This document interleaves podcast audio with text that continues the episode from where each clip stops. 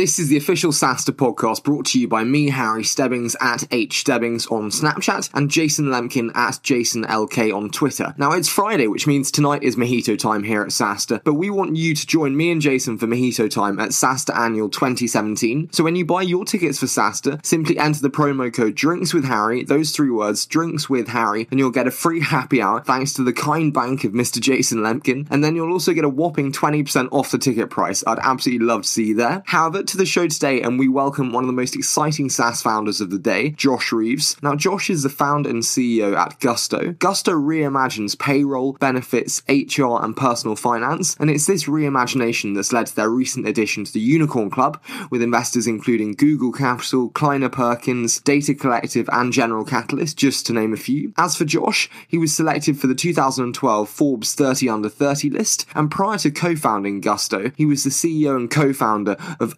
Unwrap a SaaS startup which was acquired in 2010, and he began his career as an early employee at Zazzle. I'd also like to give a big hand to Jason Lemkin and to Phil Libin at General Catalyst for the intro to Josh today. So appreciate that, without which the interview would not have happened. But enough from me, and I'm now delighted to hand over to Josh Reeves, founder and CEO at Gusto.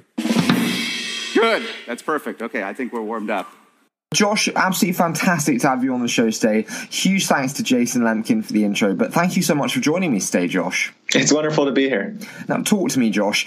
HR, payroll, and benefits aren't considered the sexiest problems to solve. So, what was the inspiration for starting Gusto and, and the aha moment for you? Yeah, the uh, aha moment for us, as you said, for me, it really comes down to personal experience. I can think of two catalysts probably. One is there's three founders of Gusto. We had all run prior businesses. So, we had used other products and services and had been frustrated with that experience. Uh, so, that was one catalyst. We kind of felt the pain ourselves and wanted to go fix it. Uh, and then the second is that we each have a family that have helped run small business. So uh, my co-founder Eddie, his mother runs a small doctor's office in LA. Uh, my other co-founder Tomer, his father runs a small clothing shop in uh, Haifa, Israel, and my mother-in-law runs payroll actually. So that was a coincidence. We didn't realize that connection, but that gave us exposure to this problem. And I always describe, you know, startup a business exists doesn't it's not there for the sake of it. It exists because there's a problem it's trying to fix. And for us, we realized this was a big problem that not just we were affected by, our family was affected by, but a lot of people were affected by. And we got excited about fixing it. And, and, and I've heard you say before that you live and breathe how a company itself is built. So I'd love to discuss the internal organization that you have at Gusto and, and how it's altered with the incredible growth that you've seen over the last 18 months or so. Yeah, one thing I always say is that uh, every six months a company becomes a new company, roles become new roles. And as you alluded to, we now serve you know, over 40,000 businesses across the US. So with that growth over the last three and a half years, we've definitely had to keep reinventing ourselves. Uh, to me, there's a couple of ways to approach that. Definitely no one is perfect. We'll make our fair share of mistakes, but understanding our core value system, what we stand for, what our philosophy is, which actually should not change whether we're three, 300 or 500 or 5,000. That's been important. So we spent quite a bit of time on that early on in terms of creating a framework, a guide for what we stand for. In terms of kind of the core exec churning, I often hear people and founders say, you know, the, the co-founder or the early employee who you have at 10 employees won't always be there for the scaling to 100. Do you agree with the, the kind of inevitable churn of the core exec? Yeah, I don't think there can be any kind of sweeping generalization. Uh, our ideal, my ideal, is always for someone to grow, to develop, uh, to keep. Uh, it's startup life is a joy because I describe it as uh, it's like running a train at 90 miles an hour while building the train while laying the tracks. And so you're going through this constant process of both executing and serving your customer, making their life better, but also um, you have to figure out what your gaps are and how you want to keep filling those because each person has to go through a lot of growth themselves. So I don't think there's any formula. I think uh, organizations should have a point of view for us. You know, we want to enable people to grow as much as possible. We want to give them those tools, those resources. We have uh, various training programs, and also at times it'll be necessary for us to bring on someone who brings uh, some additional perspective, has seen a certain problem before, and that's also something to be celebrated. I call those two concepts first principles thinking and pattern matching, and both are really, really important. First principles thinking is how you lead to insight on something being done in a totally different way. In our context, you know, HR payroll benefits is definitely the core of what we do. We call that Gusto. It's a people platform.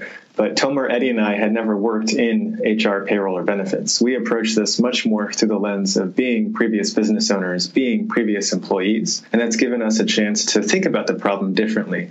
We're not here to just build a better, faster, cheaper version of what already exists. We're really trying to figure out how to solve the problem way better than it's ever been solved before. Um, but as we've grown, obviously there's some folks we can add to the team. My colleague Lexi Reese is a great example. She came to us from Google a year ago, who has helped build strong leadership teams, and she's been an incredible complement and partner to me as we think through scaling Gusto to where we are today, which is over 350 people. I'm, I'm, I'm intrigued to hear your thoughts on where and when you think it's kind of appropriate to add uh, highly experienced people in a certain field and then the very young, very recent graduates, but who are super passionate. Where do you think and when do you think at the scaling journey it's appropriate for, for both those hires? Yeah, I think it, it really does tie to the business. Maybe the best advice I can give is to think about it bottoms up, right? I think Silicon Valley, especially, but tech too, because it's such a dynamic industry, can get caught up in this idea of like hiring is a good thing. One of the sayings I share with a company is that more people equals more work getting done, doesn't always equal better work getting done. So my advice there is to really think about for every single role and position being created, um, whether it's an executive who's experienced, whether it's adding another engineer to the team, like what is the purpose of this hire? Are we filling a need? Are we trying to do more of something that's already working? Or are we just hiring because it sounds good to have amazing new people here? That latter reason is not a really good reason because ultimately uh, there has to be some meaningful impact on the business. There has to be some hypothesis on what they're going to do and help with. Otherwise, you can become very bloated and kind of have too many people involved really quickly, and that can slow down decision making. So, bottoms up hiring is really, really important. So, say we do discover that we do need to hire some more engineers for the team or more salespeople for the team, uh, and we're going to start the process. I'd love to hear your thoughts then on optimizing the interview process. What do you think makes a great interview, and, and how should it be structured? Yeah, I think first there's kind of the philosophy what is an interview? An interview is about finding alignment with someone. You know, in my opinion, people are not, companies are not trying to convince someone to join them. Individuals are not trying to convince a company to hire them. It's a search for alignment because great people always have many choices with what they do with their time, and great companies always have many choices with who they hire. So for us, that alignment process kind of falls into three buckets. Um, we have one big bucket that we call shared values, which I can talk about in a sec. We have one called aligned motivations, which is about the person's interest in this specific problem, this market, this customer we're here to serve. And then the third is having a relevant skill set. And a lot of times people ignore the first two values and motivation, focus on skill set.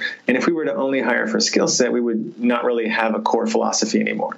Those first two pieces, values and motivation, are what enable us to grow in a way where we maintain consistency on how we want to build Gusto. We talk about having these big goals, these huge, lofty ambitions, but being proud of how we achieve those goals ties back to the way we hire around values in particular. And we have six core values in the company that we've had since we were just three people. Uh, you're never going to see those on our wall. You're never going to see them uh, on our t-shirt or anything. To me, you really live your values or you don't. And you don't have professional or personal values. You have one core set of values, and it really is tied to how you were raised, who you spend time with, and there aren't right or wrong values. The thing is, every company should spend the time and figure out what they stand for, what they're authentic to, what they're opinionated around, and then have that be a guide for how they hire so that when someone joins, they can just be themselves. That's the biggest goal of hiring is not to try to change someone when they join, in my opinion. It's for them to join and feel like this is a community they already connect with from many, many different backgrounds. I mean, these values are more of a philosophy than any type of skill set, experience, or uh, set of life moments. We, we mentioned alignment there, uh, and that's kind of the key to hiring. Great people have lots of options, great companies have lots of options. Say we've discovered the perfect candidate and we want to hire them. Uh, how do we look to make offers? What's the right process for this, and, and how can we optimize this response with candidates? So I think offers themselves are number one a really celebratory moment. Um, for gusto we actually i used to make every offer up to about 50 60 people and that obviously doesn't scale. So I, I, now have some great teammates that i trust who are hiring for various teams. But we actually just to share how we do it we have a few people on the call people that were part of the conversation and we literally treat it like a celebration. So we have three four you know people call you We kind of cheer and celebrate. We tell you that we've really are just so super excited to make you an offer because it means we found someone who shares our values, aligns with our motivations, and has a relevant skill set. Um, and that's that's a huge part of it for us. It feels very authentic, and many folks really enjoy it. Now, in terms of logistics, uh, one of our core values is transparency. So we really think it's important. Definitely nuts and bolts wise, you know, we give equity to employees. That's really important. We want them to be owners in the business. But explaining what that looks like, um, whether it's uh, not just the share count, the number of shares outstanding, the share price, the valuation of the business, communicating the financials, kind of the state of the company, and then obviously being available to answer any questions. We think that's really important as well so that someone can make an informed decision. In terms of timing, I always have, uh, because of the business I'm in, I often have kind of uh, MBA grads saying it's been a week since my interview with the VC and I haven't heard back from them. In terms of the time frame, do you think there's an optimal time frame and, and do you think it's important to sustain communication throughout that time frame and say, you know, we're still discussing it internally and we'll get back to you shortly? What, what, are, what are your thoughts on those two elements? I think it's just really important to be direct, right? I think people kind of get into this mindset sometimes of trying to figure out what is best or what is, you know, the optimal approach. The truth is usually the best answer to that. So if someone was the first candidate for a position, but there's a couple other folks in the pipeline and the company wants to finish those conversations to really make the best decision, um, I would be very direct with the candidate and just communicate that we have a few other folks in the pipeline. It's going to take another week to go through it, and we're really excited about them, but we really want to make sure that we are thorough and uh, understand that we're finding the right person for this role. That's just exactly the truth. And I found that many people really appreciate kind of just knowing what's going on. Definitely, we want to get back to people quickly. We want to respect their time. Really great candidates are usually not on the market for very long.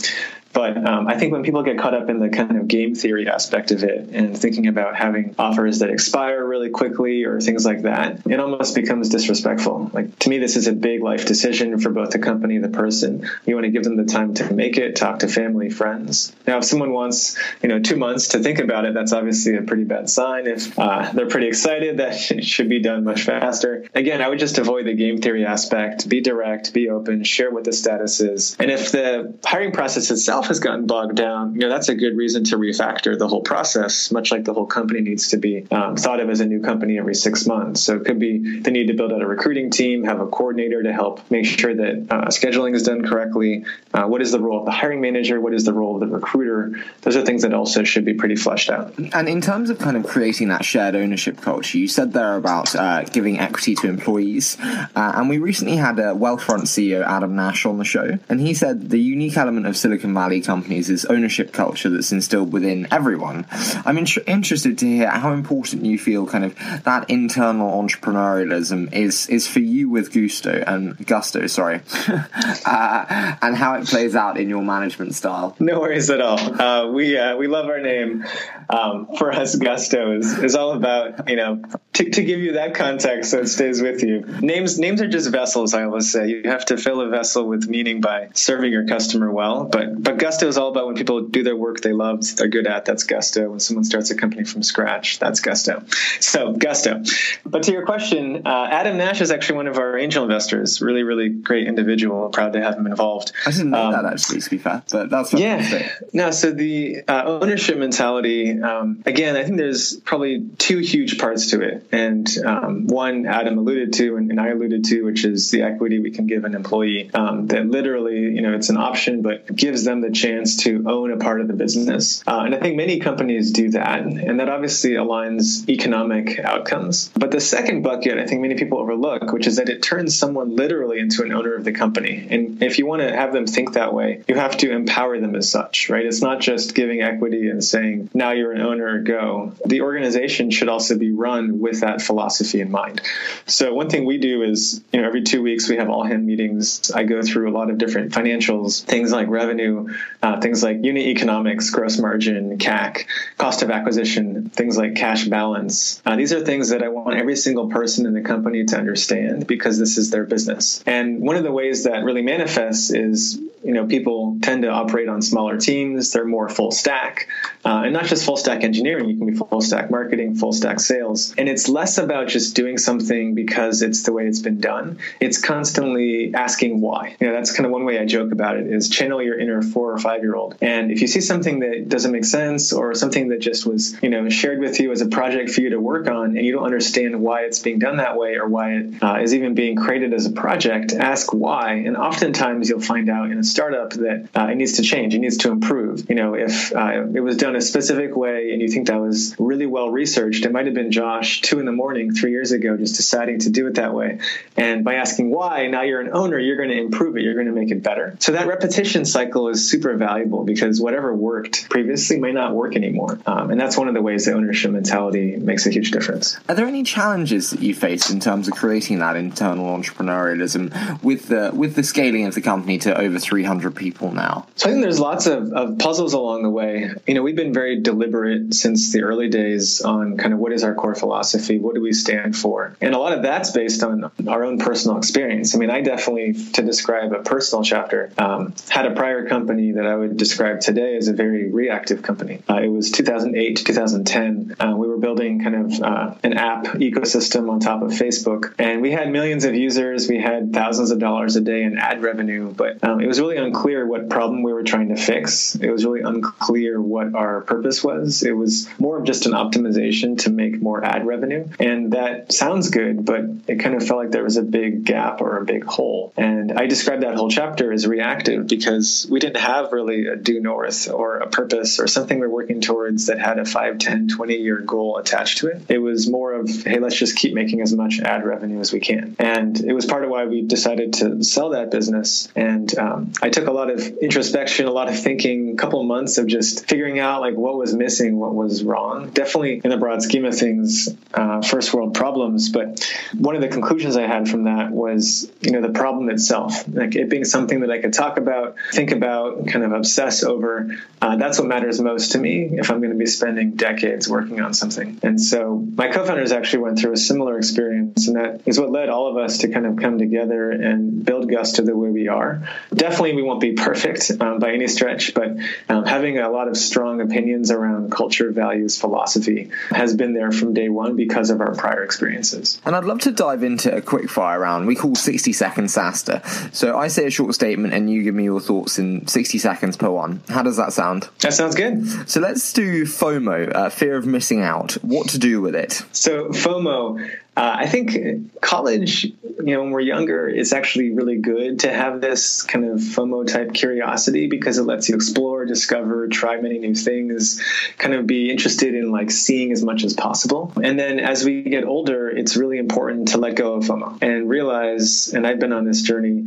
that there's only a few things I really, really care about. And the more I can focus on those things, the better I'll be at them. And so Gusto, for example, is something I hope to do for many, many decades to come. Uh, obviously, family is very important. I got married last year. Um, these are things that I want to spend more time on, and I'm happy to let go of the FOMO and have many other things not be my focus. What do you know now that you wish you'd known when you started? I mean, I would say if I go back several years, what I wish I knew is kind of what I was describing earlier how important it is to really care about, believe in the mission, the problem that I'm trying to tackle. It took me several years to figure that out, and with Gusto, it's been in place. But like I said earlier in life, it was more of something that I was looking for. And one of my advice points to another entrepreneur on that is to imagine it's the 10,000th time you're describing what you're doing and think about will you be as sincerely and authentically excited as the first time? And if you aren't, then perhaps what you're doing is not a mission for you. It's more of an optimization or a job. The biggest mistake current SaaS companies are enacting with their HR process might not just be SaaS companies, but many others too. Um, I think HR for us, I mean, we are an HR payroll benefits company. We call it Gusto. The really interesting thing for us as we spent more time in the industry is that even the terminology, you know, human capital management, human resources, even ADP standing for automated data processing, it's a very transactional way of describing a human being, right? This isn't about human resources. This is about relationships between employers and employees, between employees and employees. So there's a really important compliance piece there that, that we think needs to stay really important. But the whole other part about it, of being these life moments, how you craft an offer for someone, how you celebrate someone's first day on the job, how someone feels when they get paid. Are they feeling appreciated for their work? How you enable someone to have professional growth and get promoted in an effective way. Um, these are all things that are actually really at the core of HR, and that's been lost in many ways. We want to bring that back, and I think every company uh, generally wants to bring that back because it's how you enable a company to be not just you know a P&L statement, but also be a community of people working towards a common goal. And then final quick fire: How do you ensure a great first day for your employee? So a great first day should have a couple ingredients, and again, some are specific to Gusto. Number one, it is an incredibly celebratory moment. This is a person joining us on this journey, so we really want to make them feel special in terms of even just when they walk through the door, make sure they're really welcomed. At Gusto, we have a tradition where we take our shoes off in the office, which is a little bit unique. Um, so we actually make sure the person takes their shoes off when they come in. It's a very comfortable space, uh, and then mostly it's learning. Uh, many people joining us are new to the whole industry, so it's not just the first day, but a few weeks of learning about the business. I do a workshop with them that shares more about our values, our, our mission, our strategy. And we really want them to be able to learn, get into the flow of things, and also get to know the people and realize that we're all here for the same reason. Absolutely. And then, final question, but not a quick fire, and it's touching on NPS scores and their relevance in today's society. I know Gusto have an NPS score of 75, so big congrats on that.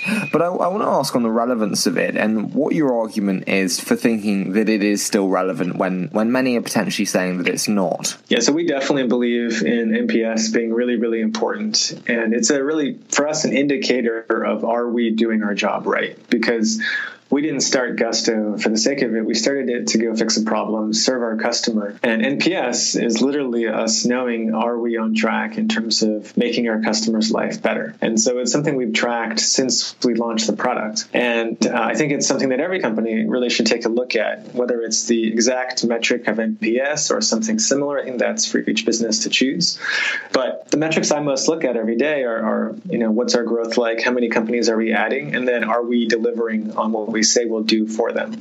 And I think that's just a good reminder. You know, SaaS has this word service in it, right? Software as a service. I love that word because we're here to serve our customer. That's why we exist. And it's not us being a tool. They are choosing us as a partner. We are taking one of these, you know, five out of the 20 hats off their head. And then uh, if we do it well, they're paying us a subscription on an ongoing basis because of that work we're doing. So again, NPS to me is something the whole company can and should be aware of. And we celebrate it. We have a Slack channel, um, different uh, responses come in and we try to look and see what the different trends are. And we also don't take it for granted. I mean, we've been in the 75, 80 plus range for a long time. And we also know that uh, we have to keep getting better, keep improving. Otherwise, it won't stay that way. Josh, I have to say a huge thank you for giving up the time today to appear on the show. It really was so fantastic to hear the journey from you, having heard so much from Jason and Phil. So thank you so much for joining me. Uh, it's my pleasure. A big hand to Josh today for giving up his time to appear on the show, and absolutely incredible to hear the scaling journey of Gusto, and so much luck to him for the future. And a huge hand to Jason Lemkin and Phil Libin for the introduction to Josh today, without which the interview could not have happened.